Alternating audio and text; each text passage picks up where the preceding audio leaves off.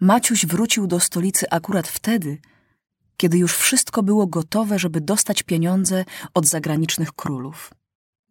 Trzeba było tylko, żeby król podpisał, kiedy i jak będzie pożyczkę spłacał. Król Maciuś podpisał i zaraz wjechał główny kasjer państwowy z workami i skrzyniami na zagraniczne srebro i złoto. Niecierpliwie czekał Maciuś na pieniądze, bo chciał wprowadzić swoje trzy reformy. Pierwszą, żeby zbudować we wszystkich lasach, na górach i nad morzem dużo domów, żeby dzieci biedne mogły wyjeżdżać na całe lato na wieś. Drugą, żeby we wszystkich szkołach były huśtawki i karuzele z muzyką. Trzecią, żeby w stolicy urządzić wielki ogród zoologiczny, gdzie w klatkach byłyby dzikie zwierzęta. Lwy, niedźwiedzie, słonie, małpy i węże i ptaki. Ale spotkał Maciusia zawód. Kiedy pieniądze przyszły, okazało się, że ministrowie nic dać nie mogą na reformy Maciusia, bo z góry już było obliczone, ile który minister weźmie na swoje wydatki. Więc tyle trzeba wydać na nowe mosty, tyle na koleje, tyle na budowę nowych szkół, tyle na zapłacenie długów wojennych. Gdyby wasza królewska mość wcześniej był powiedział, to byśmy więcej pożyczyli, mówili ministrowie. A myśleli sobie, jak dobrze, że Maciusia na naradach nie było. Przecież tyle pieniędzy, ile potrzeba na reformy Maciusia, królowie zagraniczni nie chcieliby pożyczyć. A no dobrze. Kiedy wyście mnie tak oszukali, już teraz wiem, co zrobię. Wziął i napisał wszystko do króla, który grał na skrzypcach. Ja chcę wprowadzić takie same reformy, jak wasza królewska mość wprowadziłeś u siebie. I potrzeba mi dużo pieniędzy. Ministrowie pożyczyli dla siebie, a teraz ja chcę pożyczyć dla siebie. Długo czekał Maciuś i już myślał, że nie dostanie wcale odpowiedzi. Aż tu raz, podczas lekcji, mówią, że przyszedł na audiencję poseł tego króla. Zaraz się Maciuś domyślił i prędko poszedł do sali tronowej. Poseł prosił, żeby wszyscy wyszli, bo to jest tajemnica, którą może powiedzieć tylko królowi. Więc jak wszyscy wyszli, poseł powiedział, że można pożyczyć Maciusiowi pieniądze, ale żeby dał konstytucję, żeby rządził cały naród. Bo jak pożyczymy tylko Maciusiowi, możemy stracić, a jak pożyczymy całemu narodowi, to będzie zupełnie co innego. Tylko, powiedział poseł, ministrowie pewnie się nie zgodzą. Muszą się zgodzić, powiedział Maciuś. Co oni sobie myślą? Jeżeli się zgodzili, żebym był królem reformatorem, no to już. Ale ministrowie nadspodziewanie łatwo się zgodzili.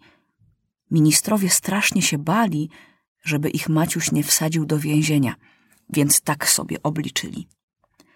Jak trzeba będzie coś zrobić, powiemy, że tak chce cały naród i my nic nie możemy poradzić. My tylko musimy to robić, co nam każe cały naród, a całego narodu już Maciuś do kozy nie wsadzi. Zaczęły się narady. Ze wszystkich miast i ze wszystkich wsi przyjeżdżali do stolicy najmądrzejsi ludzie. I radzili, radzili, całe dnie i całe noce, bo bardzo trudno było obmyśleć, żeby cały naród mówił, co chce, żeby robić. W gazetach pisali tak dużo o tym Sejmie, że nawet nie było miejsca na obrazki. Ale Maciuś już teraz dobrze czytał, więc obrazki mniej mu były potrzebne. Osobno znów zbierali się na narady bankierzy, którzy liczyli, ile potrzeba pieniędzy, żeby dla dzieci wybudować domy na wsi i karuzele i huśtawki.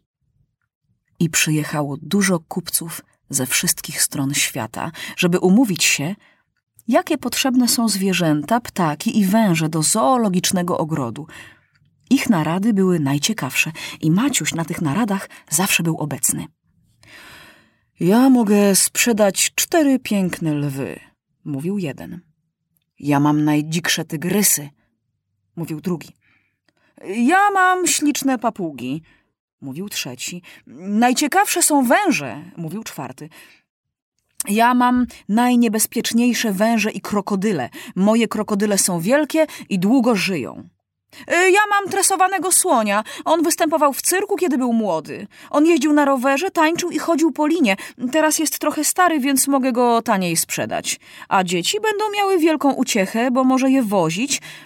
A dzieci bardzo lubią jeździć na słoniu. Y, o niedźwiedziach proszę nie zapominać, mówi specjalista od niedźwiedzi. Mogę sprzedać cztery zwyczajne i dwa białe niedźwiedzie. Ci kupcy dzikich zwierząt wszyscy byli dzielni myśliwi, a między nimi był jeden prawdziwy Indianin i dwóch murzynów. I dzieci z całej stolicy ciekawie im się przyglądały i cieszyły, że król tyle dla nich ciekawych zwierząt kupuje. Aż tu raz na naradę przychodzi murzyn taki czarny, jakiego jeszcze nie było. Tamci murzyni byli ubrani zwyczajnie i mówili europejskimi językami. Oni trochę mieszkali w Afryce, a trochę w Europie. A ten ani słowa nie mówił, żeby go można zrozumieć. Ubrany był w muszle i prawie goły, a we włosach miał tyle różnych ozdób z kości, że trudno było uwierzyć, że taki ciężar może uradzić na głowie. W państwie Maciusia był jeden bardzo stary profesor, który znał pięćdziesiąt różnych języków. Więc posłali po niego, żeby przetłumaczył, czego chce ten straszny czarny murzyn. Bo ci zwyczajni murzyni też nie mogli go zrozumieć. A może nie chcieli tłumaczyć, żeby sobie nie psuć interesu?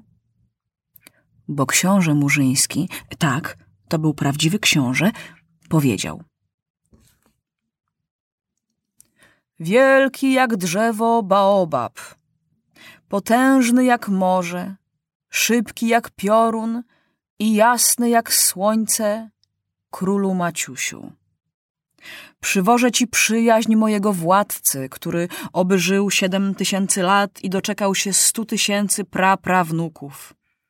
Władca mój ma w swoich lasach więcej dzikich zwierząt niż jest gwiazd na niebie i mrówek w mrowisku. Nasze lwy więcej zjadają ludzi w dzień niż cały królewski dwór w miesiąc.